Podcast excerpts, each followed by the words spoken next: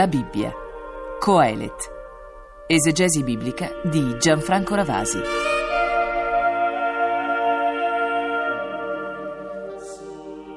Siamo ormai giunti all'ultima pagina del libro che ci ha accompagnato per lungo tratto nella nostra lettura integrale della Bibbia, il libro del Coelet.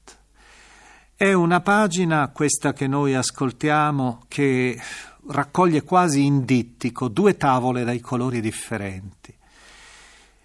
Da un lato si rappresenta la giovinezza con tutto il fascino che essa comporta.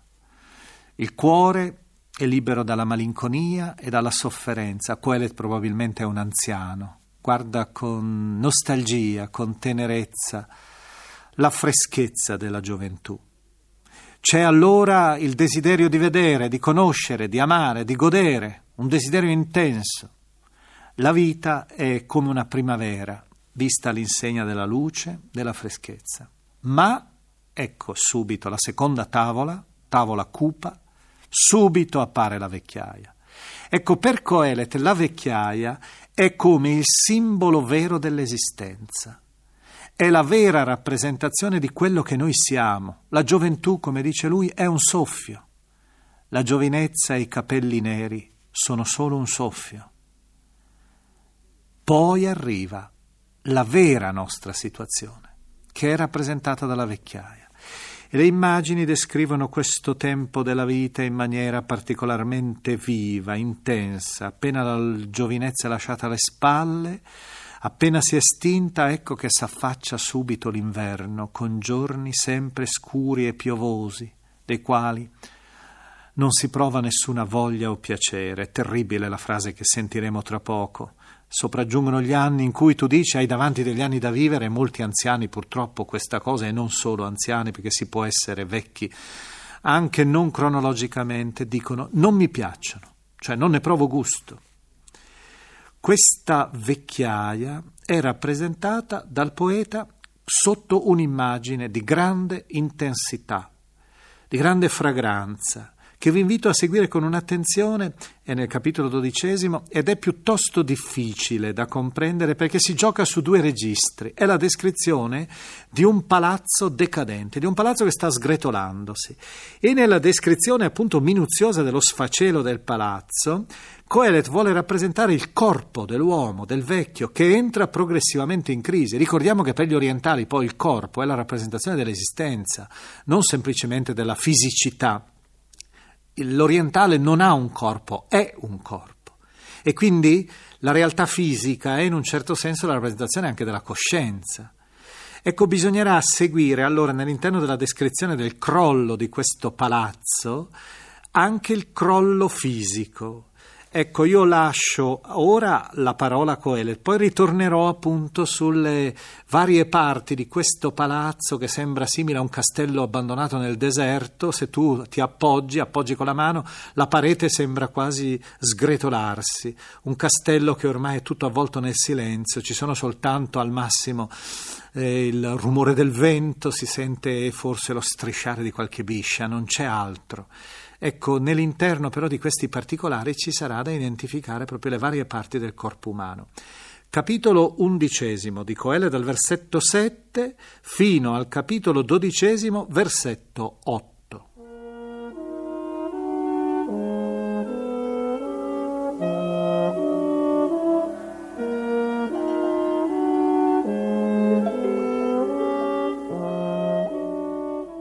Dolce è la luce e bello è per l'occhio guardare il sole.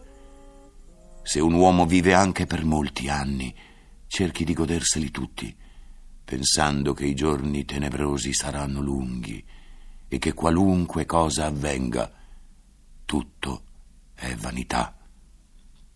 Sii allegro, giovane, nella tua adolescenza e nei giorni della tua giovinezza, sia felice il tuo cuore.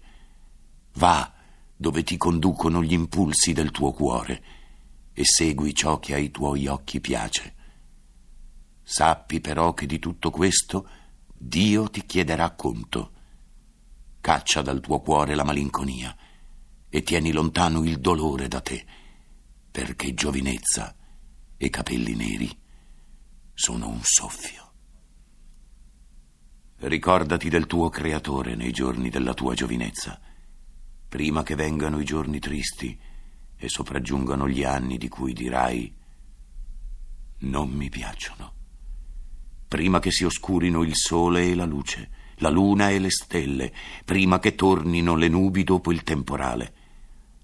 In quei giorni vacilleranno i guardiani della casa, si curveranno gli uomini robusti, cesseranno dal lavoro le donne che macinano, perché rimaste in poche, caleranno le tenebre su quelle che guardano attraverso le finestre, si chiuderanno i battenti che danno sulla via, si abbasserà il rumore della mola, languirà il gorgheggio degli uccelli, si affievoliranno tutti i ritmi delle canzoni, si avrà paura delle salite e degli spauracchi della strada, fiorirà il mandorlo, si muoverà lenta la cavalletta, sarà messo da parte il cappero e l'uomo se ne va alla sua dimora eterna con il corteo di coloro che alzano grida di lamento lungo la strada. Allora si troncherà il filo d'argento, si romperà la sfera d'oro, si frantumerà la brocca alla fonte, si spaccherà la carrucola per finire nel pozzo.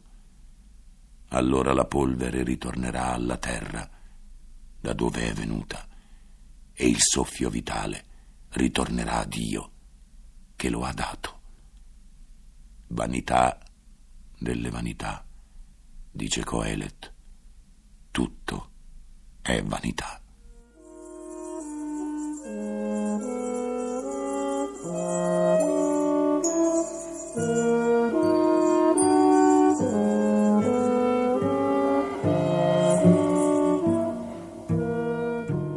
Cerchiamo dunque di individuare nell'interno di questo palazzo il corpo dell'uomo, il vacillare dei guardiani, il curvarsi degli operai addetti al palazzo rappresentano probabilmente l'indebolirsi delle braccia e delle gambe.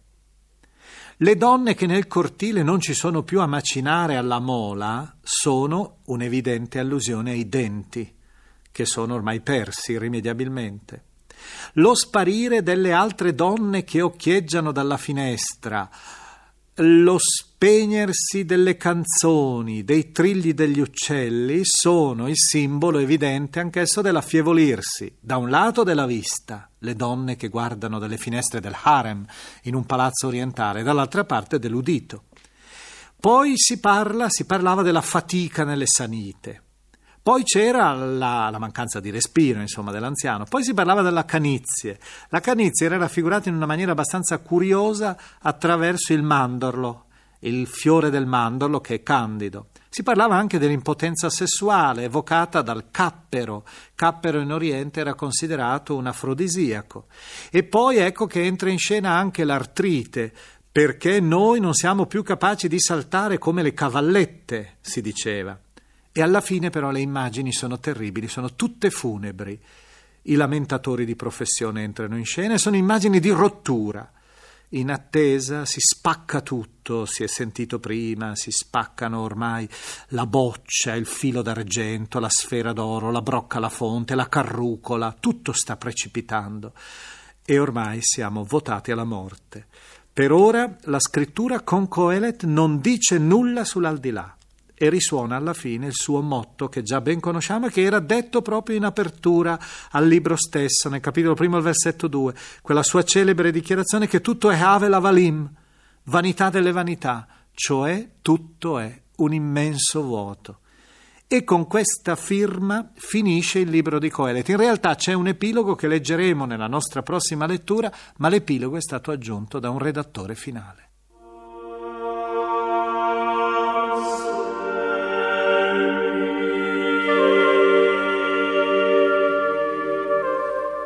Abbiamo trasmesso La Bibbia, Coelet, esegesi biblica di Gianfranco Ravasi, lettura di Alarico Salaroli.